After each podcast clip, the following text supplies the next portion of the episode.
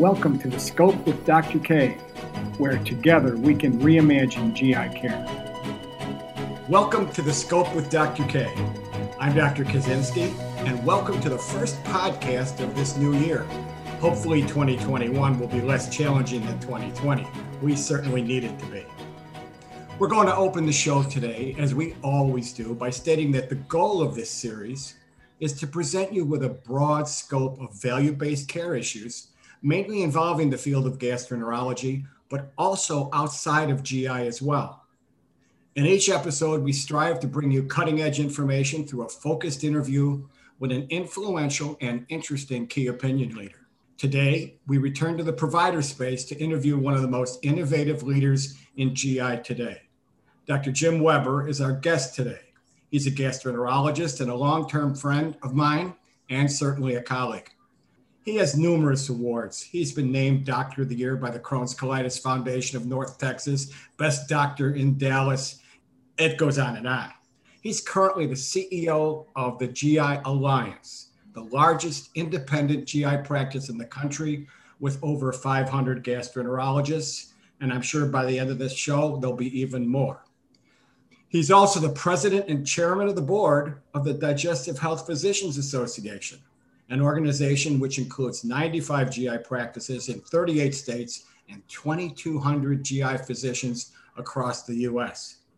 What is the most impressive about Jim's career is the vision he has always had to build practices. This led to the creation of TDDC and the GI Alliance. All of this growing from a single little practice in Texas. Welcome to the show, Jim. Thank you, Larry. Really nice to talk to you. Thank you, sir. Well, we've got a lot to discuss today, so let's let's dig right in. You successfully built one of the largest and most successful practices in, in the country in Texas. That in itself was a tremendous accomplishment. So, what was your initial reason to get larger? What was the impetus behind your your growth strategy?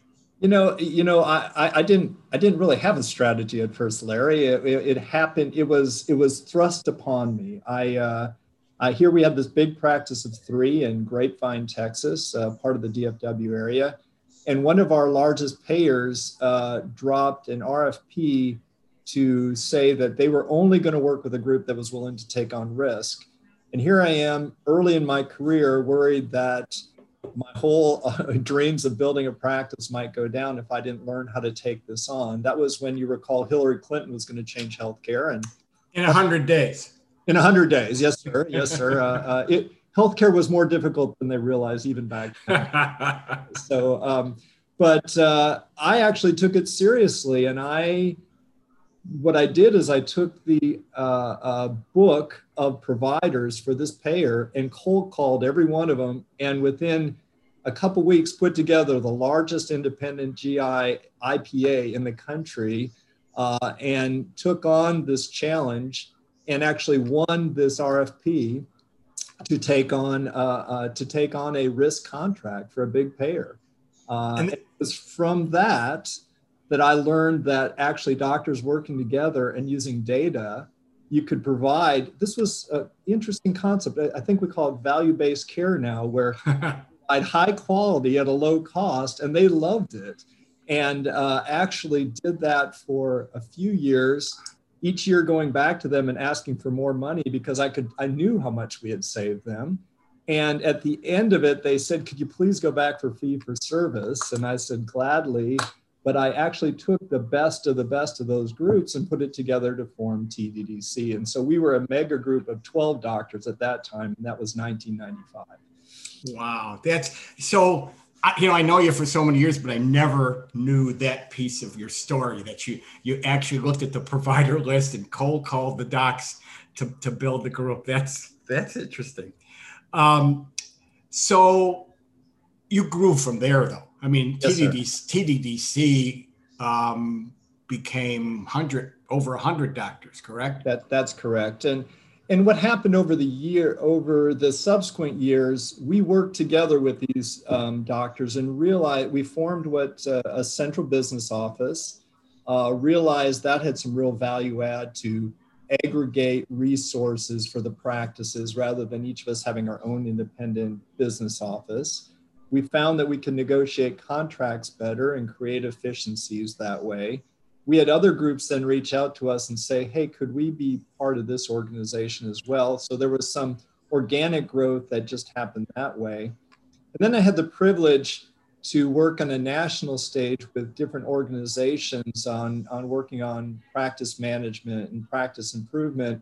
Got to meet many colleagues and, and, and Larry, people like you and, and, and other colleagues that we know very well throughout the country and shared ideas and kind of would come back home with those ideas and share them and kind of grew further from talking to groups in the Dallas Fort Worth area and ultimately got to be about 60 doctors in Dallas Fort Worth when we decided to reach out to our friends in Austin and San Antonio and Fort Worth and thought maybe if we could do this and grow in Dallas that we could do it in Texas. And and it worked and it actually was the nidus what allowed us to ultimately grow into the GI Alliance that we found that we could negotiate statewide contracts and create efficiencies and not duplicate processes.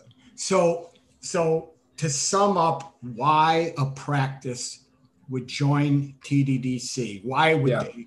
They would give up their tax ID numbers. They, yeah, they, would become part of this entity.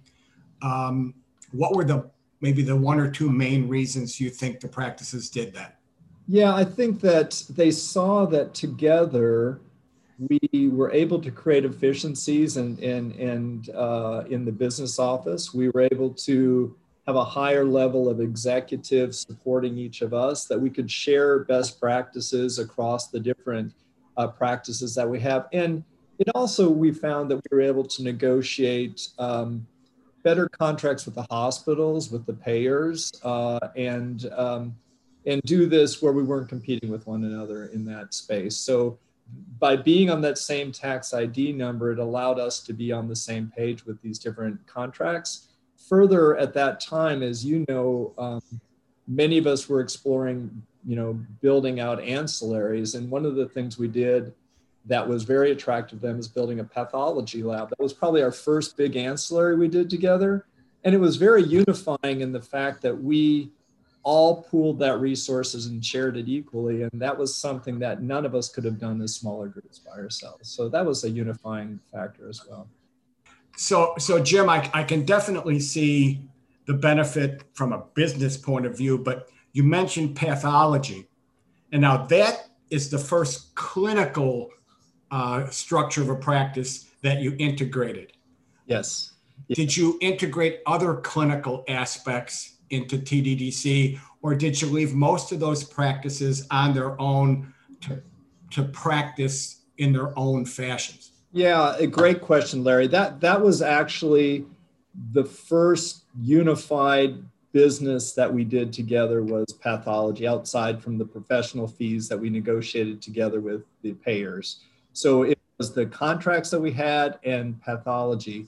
Our biggest strength, our secret sauce, and also our biggest weakness at that time was we allowed complete autonomy in the group. So it really was an affiliation of groups that really function independently, except for sharing the contracts, a central business office, and the pathology lab. So otherwise, they had their own ownership of ASCs or not and ran their own businesses clinically the way they wanted to.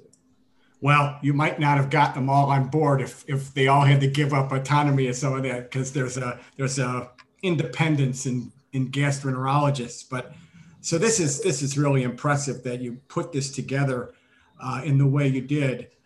So, despite the fact that you built this successful entity, I assume you were all on the same electronic medical record at the time. Uh, yes, actually, um, we initially weren't, and one of the impediments for getting groups to want to join was it was costly and a pain uh, to change, uh, uh, you know, IT systems, EHRs. Uh, but we felt it was important that we were all in the same system. So we had that was two, you know, one they converted to our 10, two they converted to our IT, and three they they put their pathology in our central path lab. Other than that, they were autonomous. but yes, those three things were kind of three unifying factors that we did. But you had the foundation in place. Yep. So that you could integrate clinically. Because Yes. by having them all on the same electronic health record, you really could dig into that and be able to tell what was going on clinically in each of those practices. Absolutely. And, and we use that to our advantage uh, on several ways. One, I could take that data and go and negotiate better contracts with, hosp- with uh, uh, payers. Two, that was the foundation by which we started a research program and we're able to use that data from one repository. Three, we were able to pool that data from pathology to do things like adenoma detection rates early on, getting a better feel of, of who was doing a good job or not, and doing a little bit of internal um, uh, policing and, and quality assessment of our doctors. Okay. Well, certainly um, you should have you could have been happy right there. I was You you could have you could have just said, I have done it. I'm finished. I don't need to do any mo- anything more. But that's not Jim Weber.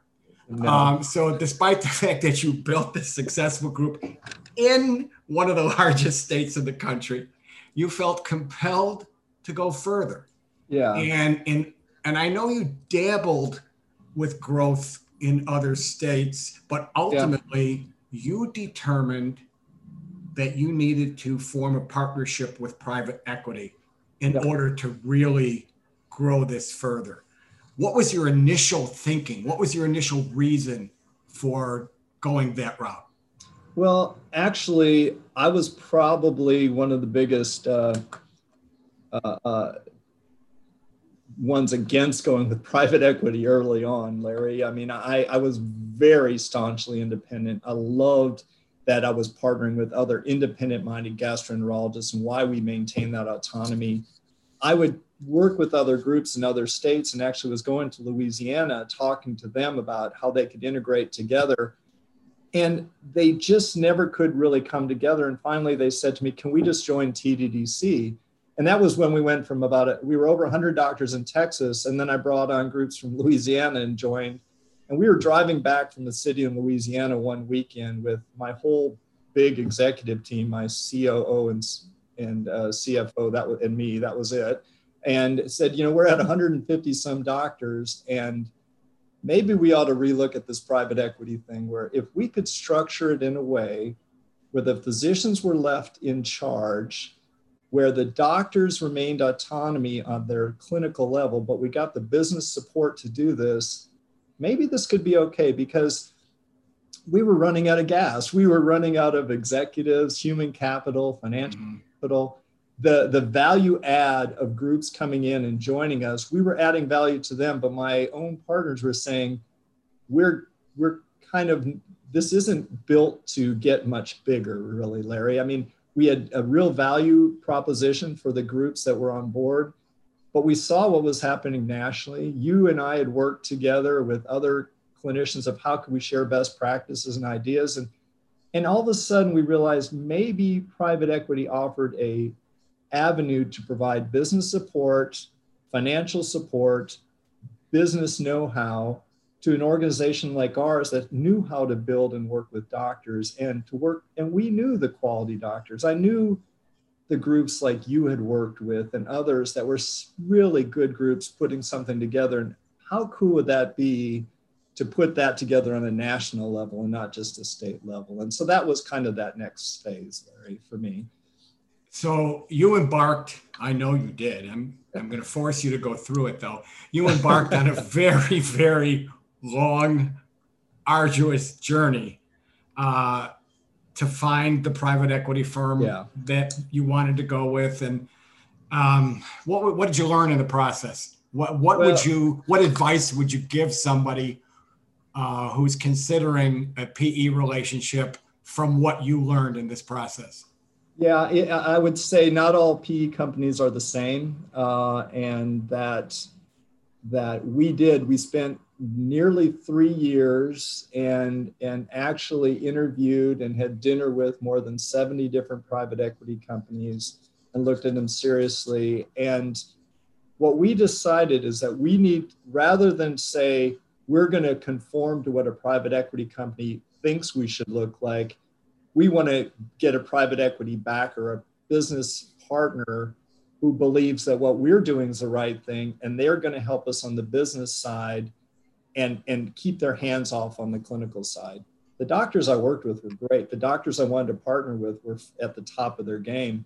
And private equity doesn't help a doctor be a better doctor. Private equity does help bring human capital and financial capital to support the business structure that then can support the doctors to do what they do best. And that's what we were looking for, Larry, and what I would recommend anybody do if they're looking to partner with the private equity. Stay true to your core, straight, stay true to the letting the physicians be in charge of the clinical space and look for somebody that is willing to work with the physician leaders and, and provide that business acumen and support. If you've just tuned in, you're listening to The Scope with Dr. K. Our guest today is Dr. Jim Weber, CEO of the GI Alliance. So, in getting into a discussion about the GI Alliance, I do have to provide a, dis- a personal disclaimer. I was one of the managing partners of the Illinois Gastroenterology Group. And when we decided that we also wanted to produce a private, uh, you know, pursue a private equity investment, we followed an equally very long process that ultimately resulted in our joining the GI Alliance. This did not come easy. We had 84 companies review us. We interviewed 21 of them and worked it down. And uh, if we had to make this decision again, we would make the same decision. The GI Alliance was our choice. I personally retired ahead of this merger to pursue Sonar MD, but I had stayed on in practice an, an additional year just to help the practice finalize their decision. And I think they made the right one. So, with that disclosure behind me, um, Jim, tell us about GIA. How big have you become? How many practices, physicians do you have in the alliance today? Well, thank you, Larry, and and and wow, what a what a gentleman you were in that process, being being so uh, positive and and and and and supportive of your group, and not actually taking any financial benefit out of it. You were just absolutely a, a gentleman and a champion along the way. So thank you. Uh, as far as the GI Alliance, it's been what a thrill it's been. We started this organization with 130 doctors, uh, as a couple had uh, decided to retire when we. Um, actually find together uh, this partnership with Waud Capital. And after uh, we did that in uh, November uh, of 2018, uh, IGG was the first large practice to join us and to form a platform in the Midwest, followed by ADH in, in, in uh, Phoenix, Arizona to form our Western platform. And together, over the working with these amazing practices and physician leaders, putting together a really quality executive team together, a, a solid infrastructure, uh, and in trying to standardize the reporting systems uh, and really integrate this into a true enterprise and not just a loose affiliation of practices. A lot of work was went into that, and we have successfully built that now to today. And you, are right; it could be different by the end of this project, but but uh, uh, we are at 525 uh, GI physicians. We're at over, uh, we're at 3,800 employees. We're in eight different states. And we have a very rich pipeline of other quality groups that we're very excited about uh, having join us in the near future as well. So we think we're off to a pretty good start. We're very excited about what we've done. I will say I probably turned down more groups and more opportunities than we uh, venture and talk to. And I think it's just as important to do that to maintain the quality. I think it's it's really hard to build quality, Larry. You got to, I think you inherit quality. And the fact that I'd been in the business for nearly 30 years and I knew the quality practices and good people, it, it made it a lot easier to bring in quality doctors and, and, and build from there rather than to let a bad apple ruin the whole barrel for us. Yeah, you haven't just been adding practices. You've been you've been adding the premier practices around yes. the country in order to build your your your platform. I retired in 2019 in July of 2019 and when IGG joined the GI Alliance I think we were 200 doctors. Yes, sir. So you've more than doubled the size, almost almost tripled the size uh, in a year and a half. And there's this yeah. little thing called called COVID that happened in the in the middle of that, and you were able to do that despite COVID. Yeah. Um, so just I want to know. Uh, I want to go next to your your continued relationship with Waud Capital. Yeah. So as you've grown this grown this business, tell me, tell the listeners how your relationship with your private equity partners has matured. What is it? What has it become? Is it what you thought it was going to be? What have you learned? You know, I think it's, it's, I think I've learned a lot. I think they've learned a lot too. I think um, I was given the privilege of being the CEO. I'm not sure they felt I was up to the task despite my past accomplishments. I would say today they are very proud that I'm the CEO and feel like I've done a, a good job. And, I, and I'm very proud of that.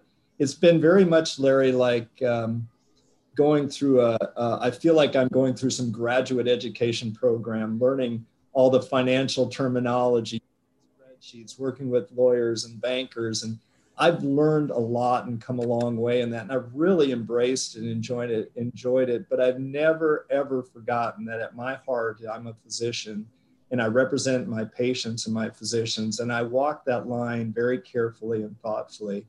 I will say we selected Waud Capital because of their experience working with private with uh, uh, physician practices, and that they bought into our vision.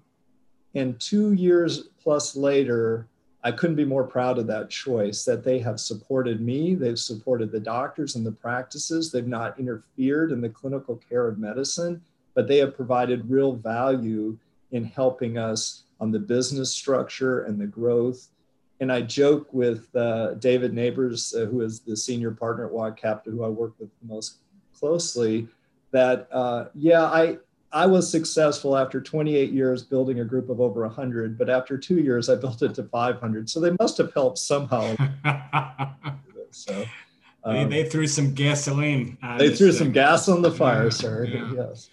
Well, enough about gasoline. There's been there's been uh, some water thrown on it with COVID. Yeah. Yeah. So, what has that done during the course of the last year? How has it affected GIA? Um, how have you dealt with this? You know, um, COVID was probably the most distressful and hardest thing that's ever hit me personally, my practice, or this country. And as horrible as it was, it really, much like going to war, it, it built us stronger together as a band of brothers. My executive team worked harder, gave up salary, gave up weekends, worked harder for the common good. Uh, the doctors got in there, wore their gear, their PPE, PPE went to work, uh, put themselves at risk. Um, we really did a incredible job of supporting the practices, supporting our, our, our, our staff, and protecting our patients along the way, uh, while interestingly never losing a dollar in our business, even in the worst month that we had, because of the steps we took uh, collectively, aggressively, thoughtfully, protectively to the practice. I, I, I can't praise my team of executives and the doctors and the staffs more, Larry. And, and Waud Capital actually was there backing us the whole way and, and provided the resources and the support we needed and uh, when we were in the worst times of that. And we came out of it. I think we've come out of it stronger, better positioned. We had an opportunity to look at processes and to make some tweaks and improvements. We actually did some integration during the downtime. Uh, and got everybody on the same IT platform and put an ERP reporting system in place. So we took advantage of the downtime. We took it, and we also put together an employee assistance fund. And the physicians and the executives and the board were very generous and donated large amounts of money to support anybody that needed the help, uh, despite the assistance they got from the government or from from the business itself. So very, very trying time, but coming out of it, we're still in COVID, we're still respectful of it, but it actually probably united us more than good times could have, Larry. And so, as bad as it was, it actually made us a better, stronger company. And I'm very appreciative of, of my team and, and the practices that have really, you know, really fought hard to, to do the right thing through this process. Well, that's a tremendous success story. Let's look to the future. I'd like to hear from you where what you see. What does GIA look like in five years? You know, um, I think the most important thing that the GIA can look like in five years is to be an absolute value add for the patients that come to any practice that is part of the GIA, a value add for any doctor that joins or practice that joins, a value add for the payers, the hospitals, the real payers, the employers. Um, I, I want to see us having a standard, unified information system, reporting system, transparency to all those providers in the organization. I would love to see in five years that we are the employer of choice for fellows coming out of practice, uh, that we are the preferred uh, uh, provider for patients that no matter where they are in the country, they know if they go to a practice as part of the GI Alliance, they are getting quality care. Um, I don't think it really matters to me how big we are. It does matter to me that we maintain our quality, our integrity, our physician leadership, and our patient first mentality, Larry. And, and, and if we can have that, then I'll be very, very pleased with where we are and where we're going. I, uh, Jim, I've I've enjoyed talking to you for the for the podcast here, and I'm impressed with what you've done. I wish you all the luck in the world, and uh, I see nothing but a positive future for you guys. So, thank you thank very you. much for taking the time to be on the podcast today. My my great privilege, and uh, uh, the best of luck to you and Sonar MD as well. Great great product, great service. Thank you, sir. Well, thank you, Jim, and thanks to the audience for tuning in. You can learn more about the show on the programs page on healthcarenowradio.com and lend your voice to the conversation on Twitter at HCNowRadio. And be sure to follow us on Twitter at SonarMD. We're bringing patients, providers, and payers together to reimagine GI care. Until next time, I'm Dr. K. Stay well. Thanks for listening. I'm Dr. K.